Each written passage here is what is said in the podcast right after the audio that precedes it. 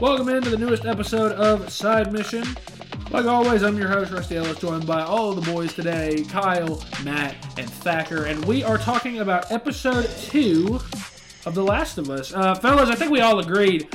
Pretty solid episode as a whole, following up episode one. Episode one was great, and I feel like this one, I think we're all agreed this one was pretty damn good, right? Oh yeah. Yes, this episode was amazing. I I loved every second of it. Honestly, This might have been might better than even like episode one. one. Yeah, this might yeah, have that's what I been was better. just about to say. It Definitely might be mid tier than amazing. He just said mid. Fuck no. First of all, you're mid. Second of all, Whoa. oh I said god, mid. this is. I said mid tier He said he said mid. I heard mid. he said this is the last of mid. Thacker hated to see Oh, Kyle. I would. I would just never mid say of that us. one. Wait a minute. See, Kyle, Kyle, you weren't on the most anticipated games episode. This is what recording that episode was like. It was very Yes, Lord, unhinged.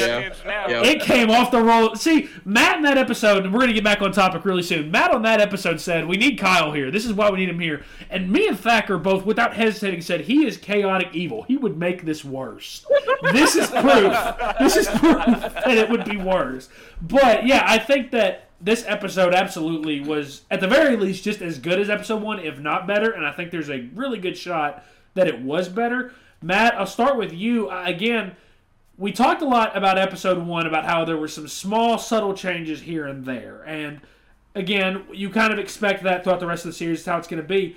I kind of like how this episode opened up with a bigger scene that fully explored the realization at the end of the first episode that Ellie's immune because that's not really talked about a lot in the game. There's a small conversation about it in the game, and then they kind of all just move on and it's oh let's get to the capitol building and this one i like the opening scene outside you know well not the opening scene but the first scene with joel ellie and tess where they talk about her immunity and and how much you know joel doesn't believe in it tess does i really like that scene matt do you like how they kind of went more in depth there Actually, yeah, I do because I really appreciate a little bit more character development and the fact that at first, you know, Joel was very hesitant on believing Ellie. Like, I mean, Ellie's like, you know, this is the bite, this is what happened, and you know, Joel is just he is ready to pull his gun out on her at any Yeah. second. despite the fact that he But, you killed know- for her at the end of last episode Exactly. Right. So it just took me by surprise that we got a little bit more, you know, of that dynamic, which is what I said before in the last episode. Uh, last episode about episode one is that the dynamic between Joel and Ellie, which is what you know we're going to see so much of as it progresses throughout, you know, each coming episode. But just kind of getting more of that, and it's, and it's just episode two. yes Um, but what, as as far as some of the changes go, one thing I just wanted to talk about is how brilliant the opening was with that scene about the origins of the Yes. virus and uh, how it originated in Jakarta, Indonesia. yeah But it really shows like the severity of it because you know the woman that's in there, you know, she examines the body, she, she's seeing the tendrils for the first time, and you know they're asking her, you know, what can we do? And she's just like, nothing. There's no cure. There's no vaccine, and you know they just pretty much ended with her saying, bomb everything. You know, it, it shows the, the seriousness of the situation where they're just like, there's no, there's no way out of this. We just have to kill everything that is here. You know, I said that last week that the opening scene with John Hannah, you know, on the talk show, I said that it did a really good job of setting up the infection as the main antagonist. And I feel like this scene also did that because, it, again, it shows that there's, you know, last week the message was if this were to ever happen, we lose. There's no preventatives, there's no vaccine, there's no cure for this. We lose if this ever happens. Mankind loses. And this really did a good job of following up on that in a more serious way because, again, you see it up close. She sees the tendrils and she talks about how she's been studying this for a very, very good portion of her life. And there is no vaccine. I think the exact line is there is no medicine, there is no vaccine. And the guy asks, you know, what do we do? And she goes, bombing, start bombing everything. And there's obviously proof in how disheveled Boston looks that bombing didn't really even Yeah. help. Like there's Yeah. proof, and, and you know, in the in part two, we see Seattle the same way. There's, there's a lot of proof that bombing obviously didn't help Matt. Yep. Yeah. I, I, I like the fact that there is even that line that mentions the crater in Boston. Like, you know, it, it really gives it more. Because, I mean, I, correct me if I'm wrong, but in the game, do we not see that crater? You do because it's before you go into that big office building. You you you know you're going just on the road straight, and then obviously you just see that big drop off, that massive drop off, and obviously you have no choice. And I think that it does approach it. It somewhat approaches a similar scene where you know you find out there's the there's the long way or there's the stupid way. I think is the way they Yeah. say it, or the dumb way. So the long way is going around. The dumb way is trying to you know descend to the crater, going straight across, and that's probably the way you you're most likely to get killed. Um, so let's talk about obviously the big change that we all know about now. Obviously, we knew going into this that spores were not going to be a thing, and Kyle, the explanation was obviously given that it's because spores are everywhere. Spores are everywhere around us, and so hence tendrils came along. And obviously, the infection works a little bit differently. It's still kind of the same thing. Do you think that this has the same kind of gravity, and that that, that design choice works the same way as uh, it did in the game? Does it work for you? Oh, for sure. I think that honestly, it's very interesting to see how, you know, they discussed uh, quite a few times throughout the way that there's roots growing underneath, you know, the ground everywhere. And it, it's kind of like a chemical system where the infection can communicate with other, you know, infected essentially or hosts from anywhere you know within the city i mean potentially miles outside of the city Yes. and I, I think that almost makes it more terrifying knowing that not only if you kill them you know could you potentially set yourself up to attract more through the noise but also if all of the roots and you know the the disease the infection is not dead around you it could potentially learn where you are and say hey there's fresh meat here. And like we saw at the end of episode 2 a giant horde came in and From way away, yeah. yeah i, I think that that was done for a reason. I i don't think that that's going to be the last time we see something like that happening and i really do enjoy the the twist that they took with it because for those of us who were fans of the game and played the game it was something we didn't see coming it was something we you know didn't we didn't know that the infection could could be that could communicate that way. I thought it was so interesting to have such a faithful adaptation where there were Yes. literal scenes it looked like shot right from the video game and it still kept me on my toes with I have no idea how these events are going to unfold. Yeah, I, agree. I think that there are certain shots from both episodes so far that really stick out, and the number one one from this one that really sticks out for me, uh, that doesn't have to do with the ending. That is, is uh, just, and that's for scarring reasons that the ending sticks out to me. We obviously all know what I'm talking about, and we'll get to that point. But the scene of Ellie kind of looking up and seeing the two buildings that have collapsed into each other. That's in a lot of like the cool. preview material. Like it's in a lot of like the trailers leading up to this episode. That shot of her kind of looking up and looking at the buildings that have fallen into each other, uh, just incredible cinematography. I loved that. Uh, the other thing that I really liked about this episode, again, that we see more of now, is that we're seeing more of this relationship between Joel and Ellie. We're seeing more of that where clearly Joel does not want to do this job. He very clearly doesn't want to be here. He and and it, it's again it's that good dynamic between him and Tess specifically because Tess in the game and in the show has this belief of well what if she actually is immune? What if Ellie actually is the key, the key to all of this? Then we would be doing humanity, you know, a good service. And you know, despite the fact that, admittedly, in both the game and uh, it's not said in the show exactly like in the game, but the, the undertone is still there. You know, in the game, Tess says, you know, we're shitty people, Joel. It's been that way for a long time. Despite being admittedly shitty people, she does see the, the good in what they could do in getting Ellie to the Fireflies and getting her out west. So I feel like that dynamic being explored a little bit more really did some good. Um, Thacker, let, let, let's talk about one of the big. There were two things we were looking forward to in this episode. We'll get to the other later. We all know that emotional scene, but we'll get to that later. But the other thing that we were all looking forward to going into this episode was the reveal of the clickers. And my God, I don't think the CGI or the effects could have been any more perfect. I think they nailed it, and I absolutely love. I don't know if the three of you knew this. They actually used the setup of the very first teaser trailer ever that we got for Last of Us, the video game. They used the exact same setup, the exact same kind of shots, And there are some things from that teaser that were pulled and used directly in that whole sequence.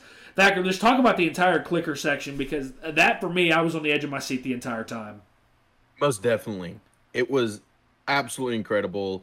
The makeups department did an amazing job with that. Yes. And you could definitely see that they took their time with it. They took every notion of from the game what these clickers look like. And you can see that they got the movement down right as well. That was one thing that seeing these clickers move and jerk about and just come to life from a video game to now this adaptation was incredible and I'm I was right there with you. I was on the edge of my seat. Normally I'm laying back, chilling, relaxing, recliner style. No, the footrest was down and I was on the edge of my seat the entire time just like, "Oh my god, this is incredible." The entire scene where we see them was just mind blowing.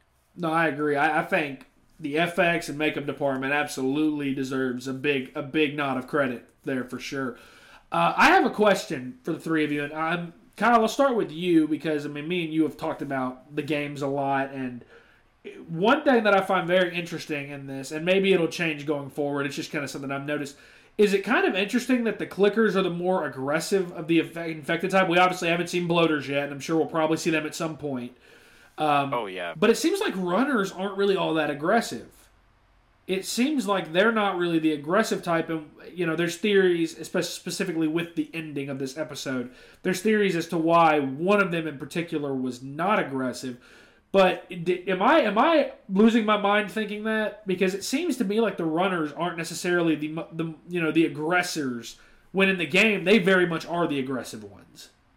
Oh yeah, the clickers were the most terrifying part about this episode, and I yes. cannot commend them enough for how well that they did. I mean, like it was so cool seeing something ripped s- straight from the game and put in the show, and I felt that real world tension, that anxiety when they were having to sneak around them, and then when that one attacked Joel it was insane watching that whole fight scene go down. It definitely, I think, was the most action packed scene with an infected that we've seen.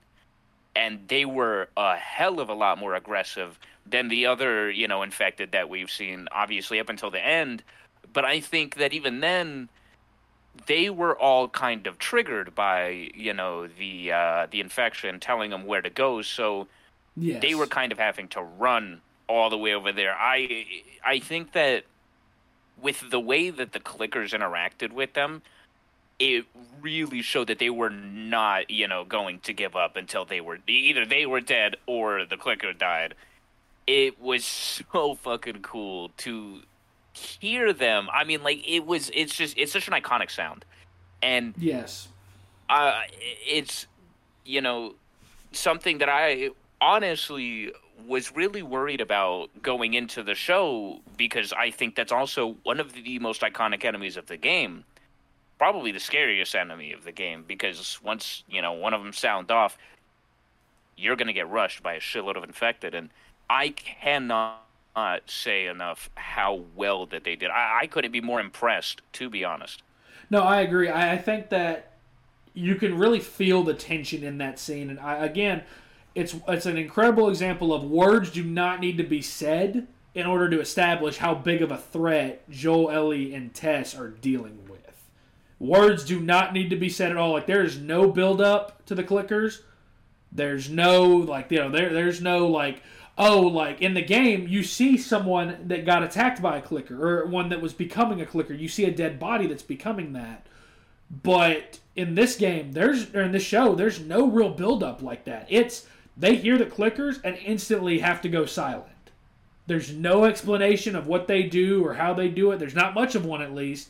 And you understand very quickly how big of a threat it is. Thacker, what did you want to add? I I just wanted to add, like Kyle, you're absolutely right. It was terrifying, especially with how aggressive they were, because it brought back memories of Left 4 Dead with the witches. They were just super yes. aggressive and super terrifying that it just it brings back the horror of playing those games as a kid and now seeing it in real life. It's just crazy. Yeah, so Matt, let's let's begin to delve into kind of where this episode goes, how it ends. So let's let's go over like the first major change with the ending. And and that's that the fireflies that are at the Capitol were not actually attacked by Fedra. They actually had someone who was infected. They ended up attacking and killing everybody else before they were killed. How did you feel about that change, it not being Fedra? Did you like it, yes or no? Actually, I loved it. Okay, good. Because I did feel too. like looking back, because I think when you're looking back at the game and you're thinking about, you know, Tess's fate, you know, she's such a vital character that really starts the whole, you know, thing going with her convincing Joel to go on this journey with her and Ellie, you know, to, to do what, you know, they're setting out to do to get Ellie to the Fireflies. And in the game, I feel like her death does not really impact as much. You know what I mean? It's Like, very, very, it's very quick and very, very like it's just like it, it happens and then you move on. Exactly. But the show really justifies, you know, the character Tess and she goes out like the hero that she she really is. Like I love the fact that she knows that like we haven't got to this part yet, but at, at this point after the attack with the clickers, you know, she's infected. So she knows that she's running out of time. So she's she's going to make as much of that time and you know help out as much as she can by you know sacrificing herself here. So you know once those clickers are alerted, not the clickers, my apologies. The runners are alerted, as Kyle mentioned earlier, with everything being a hive mind, and they start running towards her. She's she's well prepared, knowing what she's going to end up having to do to give Joel and Ellie that chance to escape. Yeah. So once the runners arrive there, what I found absolutely interesting, and I I don't remember if this is like anything from like the game or not, is the fact that the runners detect the virus, the the fungi is already inside Tess. Like Yeah, you know, so that's that's the big theory with the ending Yes. is that you know that's why that runner doesn't immediately just jump her is because it can sense the infection. And I, I guess we, we've kind of skirted around it long enough. We probably should have put a spoiler alert up, but I mean, the episode's been out for three days now by the time we're recording. If you haven't watched it by now, I don't know why you're listening into an episode of a podcast reviewing it. Uh, that's listen at your own risk let's talk about the scene that everybody has been talking about and uh, some people think it's kind of weird i'm i'm somewhere in the middle of i think Yeah. that how they did it is weird because you essentially allowed a runner to essentially look like it was fucking making out with tess. It's a little it's a little odd. Saying that out loud doesn't even like make it feel real. It's just kind of weird. Um, but there is definitely a part of me that's also saying well she's currently fighting the infection, trying to get the lighter to light. She's struggling, and she's using every bit of the humanity left in her just to get that thing lit, so she can drop it on the ground where she's got the gas and the grenades, so that you know she can blow blow up the atrium of the Capitol building, and again give Joel and Ellie a chance to get away. Uh, Kyle, start with you. First of all, what was your initial reaction to that scene? Because there was part of me as it was happening, and I watched this with my mom to put that in perspective. So it was a little odd. It was a little odd, a little odd. I've, I've seen weird movies with my mom before, so it's not like anything new. Me, I watched Assassination Nation with my mom. That's about the most cringy movie you can watch with a parent. Uh, yeah. Terrible movie. Don't recommend it. Anyways, uh, but what was just kind of your initial reaction to that scene? And and did you think it was weird, or did you think that it made sense? I think that logically, yeah, it probably makes sense that you know the reason that they didn't come in and just completely maul her was because they could sense that she was already infected. Now, the way that they went about having them interact, questionable. It's kind of weird. Is a you know I I think that it it would have been cool if you know the infected had gotten close closer to her, closer to her, and was about to, you know, obviously kill her. And then right before he got to her, she lit the lighter and then died that way. I don't know why she had to really make out with it. Um, but I did think that it was really cool how, if you pay attention earlier in the episode, right after the clicker attack, when they're outside on the roof, you can see the scratches on Tessa's neck for a couple of scenes, and then when they're walking and she's walking ahead of them, you can see the scratches again, but for the rest of the time, she tries to cover it up. So there were only a few times where you could see it and know before she announces, I'm infected. And, you know, having played the game, I kind of knew that that was coming. And so I was looking for it, and it was really cool to see that little Easter egg, um, as well as the other one where when they were traveling on the highway, um, there was a stuffed animal giraffe underneath the car. For those who have Yep. played the game, Yeah, yeah. obviously know what that means, and I'm really excited that they throw these things in there for you know those of us who have played the game to kind of point at the TV, Leonardo DiCaprio style, and go like it's it's really cool. I I definitely think it was a weird decision to have an infected pretty much just make out with Tess, but I do understand the reasoning behind them not just coming in and like tearing her to pieces. Yeah, and, and on that note, I kind of understand it because the other the reasoning someone said, well, you know, why does it need to do that? Why would the infected do that? Well, I think that the thought process is that the tendrils eh, through the mouth is a direct line to the brain, and I think that that's the thought process that there is. That makes you know sense. yeah. that would that would speed the infection along, and, and what Matt just said, maybe to rush the process. Like that's, I think that that is the thought process there behind it, and I, I, I can make sense of that in the moment. I did kind of look over at my mom and go, I don't know what the fuck that was. That was not in the game. I don't know what that was. that was not in the game though. So, so exactly. I so that that was a little wild, but I, I guess it does make sense. in the long- It didn't ruin the episode at all. The episode was fantastic. I would give that episode a solid nine out of ten. It was really really damn good.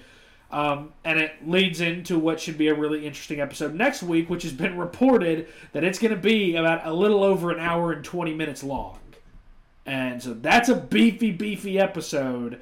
Uh, Let's go. We obviously know in the game the next thing that happens, and that is obviously Bill's Town. And I, I think that there's a lot of interesting changes that are already been hinted at. For one, Frank is still alive. In the game, obviously, Frank is not no longer alive. You don't see you see his body at the end of the section with Bill. Um, so I, I think that there is a lot to look forward to next week. Is kind of this origin story. I'm again looking forward to Nick Offerman uh, as Bill, just because I think Ron Swanson as Bill. I feel like he's going to knock it out of the park. So that leads into today's bounds round. Let's go. So, with that being said, I've given my answer already, and that's obviously Nick Offerman as Bill. Let's dive a little bit deeper because we dipped into the, the we dipped into the shallow end last week, talking about what are some moments we are excited to see, and I have another one that I'm excited to see, but I'll let you three go first. And if one of you steals it, one of you steals it. It is what it is. But Matt, let's start with you. What is another moment from the game that you are excited to see how it's done in the show, and maybe see if it's given a little bit of a twist? What are you looking forward to the most? Okay, so without getting into too much spoilers, um, The game's been out for a decade. We're not giving a fucking spoiler warning on that. That is No, bullshit. we're not. And plus, No, we don't even know if it'll be, you know, done that way in the show. Yeah, True. like we Very don't know. true. We don't know anything. It's a we are a small town pod. We are a small town podcast. We do not have insider information. Matt, go ahead. What I am most excited about to see in the coming episodes is the storyline for um, Henry and Sam. Yes. Uh, for us who play the game, what I like Yep. more is the fact that we are develop like we are delving more into backstories for these characters. Like maybe we're like there's going to be a lot more added to their story and then their connection with Ellie and Joel. And I definitely think Yes. that you know what's to come is going to have more of an impact. Do we think that uh that Sam being or not? Yeah, Sam being deaf. How do we think that's going to change the story? Because obviously the big thing is that he's going to be deaf this time around, and Henry will know sign language. I think. Matt, did they say that? Does is Ellie going to know sign language in this as well, or is that just Henry? Because I feel like I saw a report where they supposedly both of their characters would know sign language for this role.